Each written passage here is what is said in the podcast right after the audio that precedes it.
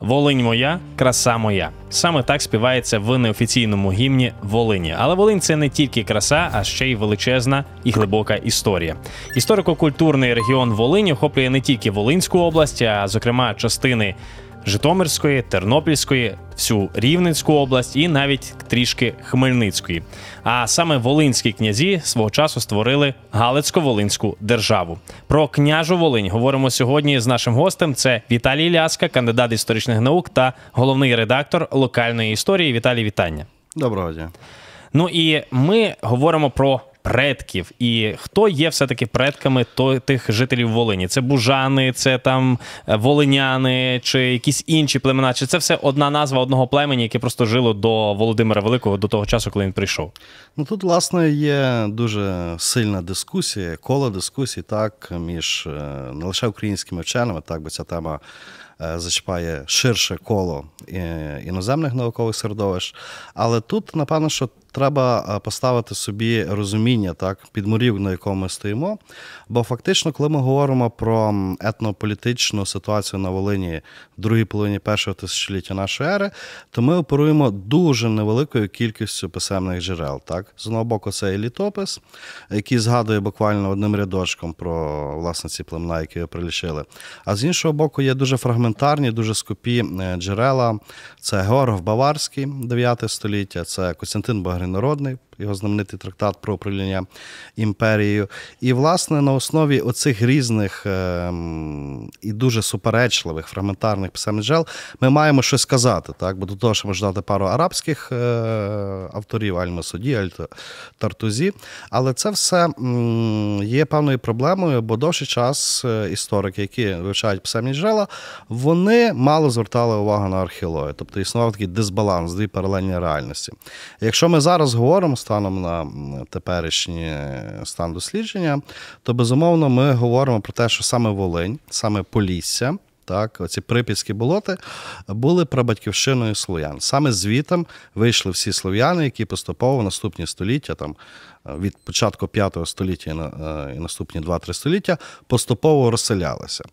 Ось тому ми маємо прабатьківщину слов'ян, і відповідно ми маємо низку етнонімів, які згадуються в писемних джерелах. Е, Я би не проводив хронологічну лінію. Спочатку були ті, потім інші, потім інші. Отак виглядає, що насправді було кілька е, дуже сильно споріднених е, матеріальною і духовною культурою племен. Бужани, черв'яни, волиняни, дуліби, так, хоча Дулібський масив, напевно, що був найранішим і найбільшим, і пізніше розколовся, які жили поміж собою, і часом вони мали плем'я Гегемон. Так? Аль-Масуді згадує про волинян, баварський географ згадує про черв'ян. І, очевидно, на кожному етапі якогось зростку, в 9 столітті це могли бути е, волиняни, в 10 столітті черв'яни. Е, Було плем'я, яке, скажімо так, позначало всіх інших. Так?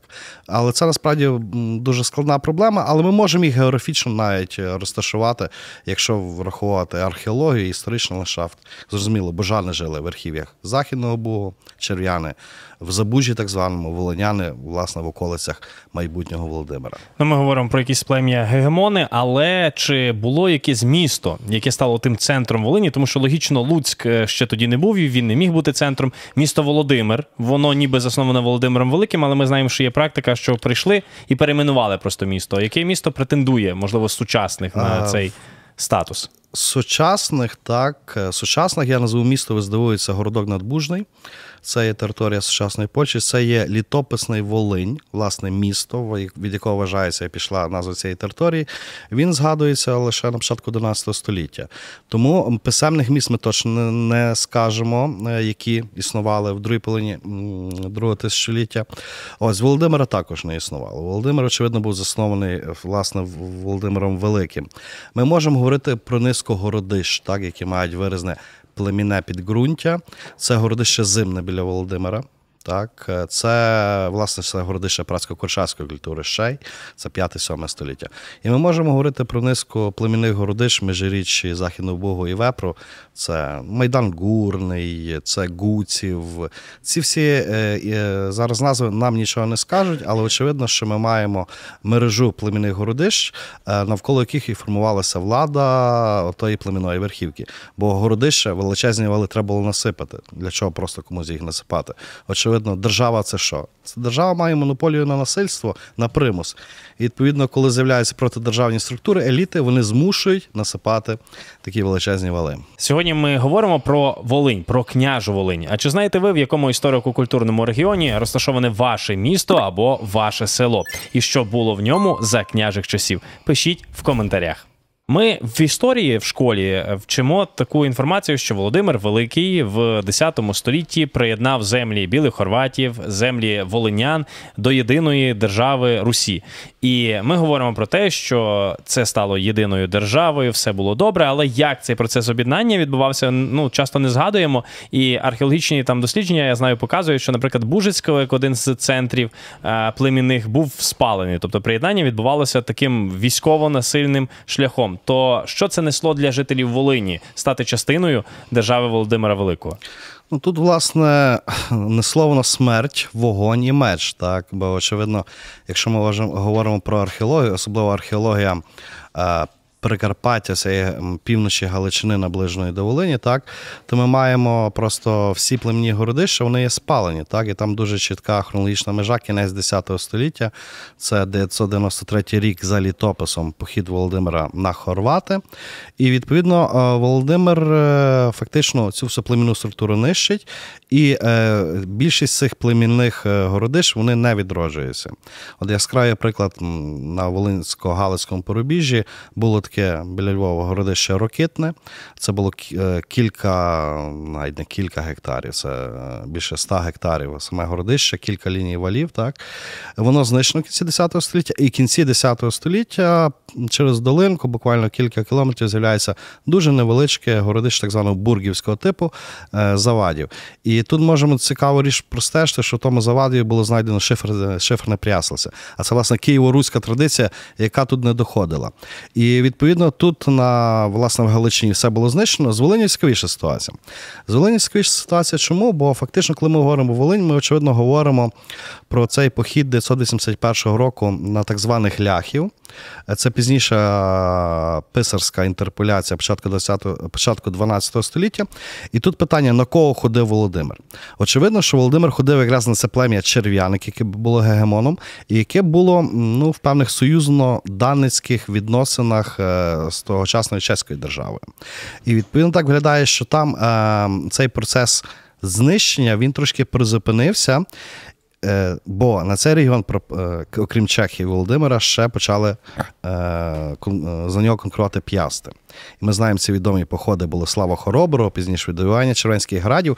І фактично до першої третини 11 століття оці племінні традиції там жили. Оця формула гради червенські, так, це формула абсолютно невідома номенклатурі літописній ні до того, ні після того. І вона, очевидь, показує ставлення літописця до такого дивного, що ще є, триває, і чому немає аналогів в руській державі. І тому ми можемо говорити, що прилучення цих всіх е, територій відбувалося е, ну, вогнем і мечем, і часто з Христом. Так? Процеси християнізації вони розпочалися, хоча тривали ну, десь до, напевно, що середини 12 століття в Галичині, на Волині трішки раніше це ми маємо Володимир, там, очевидно, 11 століття християнство вже закріпилося. От зачепили червенські міста. Червенські міста вони так дуже часто фігурують і за Володимира Великого, і потім Ярослава Мудрого, як вони оце все мінялися з Польщею. Але червенські міста це є крайня точка заходу Волині, чи це взагалі якийсь окремий такий е, феномен історико-культурного регіону, якогось порубіжжя, і чиї вони все таки українсько-волинські чи польські е, території? Ну тут власне цікава ситуація. Якщо ми говоримо про етнічне маркування цієї території, е, в там десят кінці 10 століття, нехай, то ми маємо єдину матеріальну культуру, яка належить до такого кола волино-карпатської традиції. Про що я говорю? Наприклад, е, житла, так, форма житл і наявність тих житл печей, е, печей кам'янок або глинобитних е, житл, вона відрізняє саме населення від, наприклад, е, носіїв дзязійської культури, це власне прапольська культура, де не було печей, де були вогнища. Ну і це дуже хороший такий, я би сказав, етнографічний маркер. Тобто населення тут воно було виразно е, східнослов'янське. Ось Е, щодо чи це була частиною Волині, так очевидно, що це була частина одного простору, хоча географія диктувала своє. Західний Буг був повноводним, і це все рівно було якоюсь певною межею. І тому ця територія фігурує пізніше в літописах як окраїна за Бугом, тобто край за Бугом. Так? Е, Ну і, і Тут це територія, де дуже було багато різних взаємопливів руських і, власне, польських, і це дуже класно в археології простежується у всіх аспектах: і в поховальному, і в кераміці, ну і в предметах побуту. Тому ця територія, ну, яка була приграничною, і дуже багато територій. Навіть під самою Віслою і часом за Віслою, на мій погляд, були land. Це були нічийні землі, за які е, йшла конкуренція. Ну, згадайте, чому Роман Мстиславович піш- пішов під завихвост, так? Здавалося б, не його територія, але мені видається, що тут е, часом е, руські князі претендували на дещо ширші території, аніж ми собі уявляємо традиційно. Робимо з вами невеличку паузу і буквально кілька хвилин розділяють нас від продовження розмови. Княжа Волинь. Сьогодні спілкуємось про неї. Традиційно у наших програмах ми запитуємо штучний інтелект, щоб він генерував відповідь того чи іншого історичного персонажа. Сьогодні ми запитали короля Данила, Данила Романовича, як би він відповів на таке запитання: чому саме місто Холм стало столицею твоєї держави? І він, він відповідає нам наступне. Я, Данило Романович, обрав Холм столицею своєї держави з ряду стратегічних та економічних причин. Місто розташоване на перехресті торгових шляхів, що сприяло розвитку торгівлі та обміну культурними впливами. Також Холм має важливий оборонний потенціал завдяки своєму положенню на високому пагорбі, що робить його важливою фортецею для захисту князівства від можливих загроз. Чому все-таки дійсно Холм? Чи можна довіряти штучному інтелекту? І чи можна відносити Холм до Волині? Тому що ми от знаємо там майбутнє 20 століття, коли там Брест-Литовський мир, Холмщина виступає якимось окремим регіоном. Це окремий регіон, чи все-таки це знову ж таки Волинь? Ні, це частина Волині, безумовно, княжої Волині, це частина оцього забужжя, яке почали колонізувати і е, активно, скажімо так, робити з нього центр держави в 13 столітті. І, власне, е, чат GPT дуже добре підмітив про хороше оборонне становище холма. Але я би ще тут е, все ж таки, може, і про літопис згадав, бо літописець пояснює вибір місця власне столиці Божим видінням, Божим велінням. Так? Тому тут, е, очевидно, холм. Е, Як столиця, це феномен з кількох причин, але він цілком логічний. Е, Фактично, Данило 17-го року сидів у Володимирі. Так? Але так чи інакше він хотів е, столицю змінити. І це його зміни йшли на захід. Е, Спершу ця столиця нова мала бути, і певний час і певною була в місті Угровецьк. Так, це фактично зараз територія. Це з одного боку територія України, так, але власне по той берег е, з західного Бу, територія Польщі, власне, це городище Угровиська. Там була перенесена єпископська катедра. І, власне, саме з Угровиська, коли Данило полював, він побачив холм, місто красно і лєсно, так як пише літописець. І на горі, і, і власне там була споруджена фортечка, напевно, що десь 1239 рік. Е, І, власне, холм чому став таким важливим для Данила? Тому що його єдино не здобули монголи. Його монголи могли і, в принципі, не бачити, бо вони йшли трошки іншим шляхом, десь там минули, бо холм був на периферії. Ось. Але Угрови спалили, і вже, відповідно, в 40-х роках е, там вже починається ця вся історія з перенесенням катедри, і холм таким стає для Данила важливішим. Але найбільша важливість ця е, сталася після 1245 року, після Ярославської битви, коли Данило придушив опір галицьких бояр, і е, очевидно, що відбувається, відбувається така маргіналізація власне Галича, колишнього центру так, князівського. Ну і Данило розумів, що е, столиці мають будуватися або на, скажімо так, не на місці старих центрів.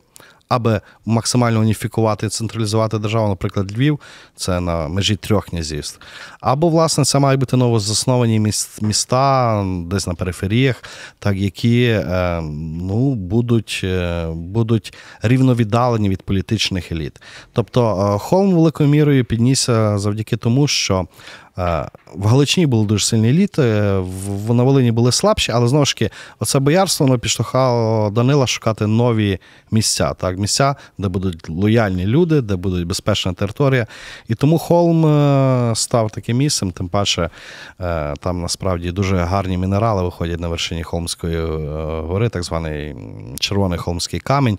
Тобто дуже багато речей, які і такого з точки зору і сакром, і профаном, вони, напевно, були для Данила певними факторами, завдяки яким він приймав рішення. Якщо вірити літопису, то Волинь це один з найбільш таких густо заселених регіонів Русі, один з найбільш розвинених регіонів Русі. І це дало знаки, коли Русь розпалася на такі удільні князівства. І в кінці 12-го, на початку 13 століття, власне, Волинь стала тим центром об'єднання українських князівств. Вона приєднала Галич, вона приєднала Київ, вона приєднала потім Переяслав. Створилася одна така велика могутня держава. То які фактори все-таки були вирішальними в тому, що саме Волинь стала тим центром об'єднання українських земель тоді? Ну, Волинь стала центром об'єднання українських земель е, не в останню чергу через те, що е, в Галичині обірвалася е, князівська лінія, так, лінія Осмомисла. І фактично без Галичини Волинь би навряд чи могла мати таку потугу. І ми бачимо фактор людини. Роман Мстиславович це князь, який впевнено дивився на Галичину. Не один раз, так, другий раз йому, звичайно, вийшло. І відповідно тут ми маємо фактично таку річ, що без Галичини Волинь би не була такою потужною. Але тут треба їх сказати, що знову ж таки. Стабільна князівська лінія на Волині, так, е, молодших. Це і шляхи, які йшли на Сандомир, так, і лояльна до князя еліта, так, бо волинські бояри все ж таки були боярами не галицькими, вони були такими більш мирними, більш е, сумирними. Ось. І, власне, вкупі з династичними колізіями ця ситуація привела до того, що ми говоримо про об'єднання Волині і Галичини. І я би тут не говорив про домінанту якоїсь однієї землі. Це не були Данило не був продуктом вже цієї ситуації. Так, Данило був е, князем чи королем вже нового гатунку, який вже оці землі намагався уніфікувати. Вони для нього були насправді однаковими. Так, і тому питання Холма Львова це показує. Це намагання централізувати, уніфікувати колишні волинські е, чи галицькі традиції, кордони і еліти. Темою сьогоднішньої розмови була княжа Волині. Говорили ми про різні етапи становлення княжої Волині, про те, які люди відіграли величезну роль в її розвитку, і наскільки велика роль розвитку Волині власне в історії всієї України. З нашим гостем спілкувалися. Це Віталій Ляска, кандидат історичних наук, а також головний редактор локальної історії. Віталій, дякуємо за розмову. Дякую за запрошення.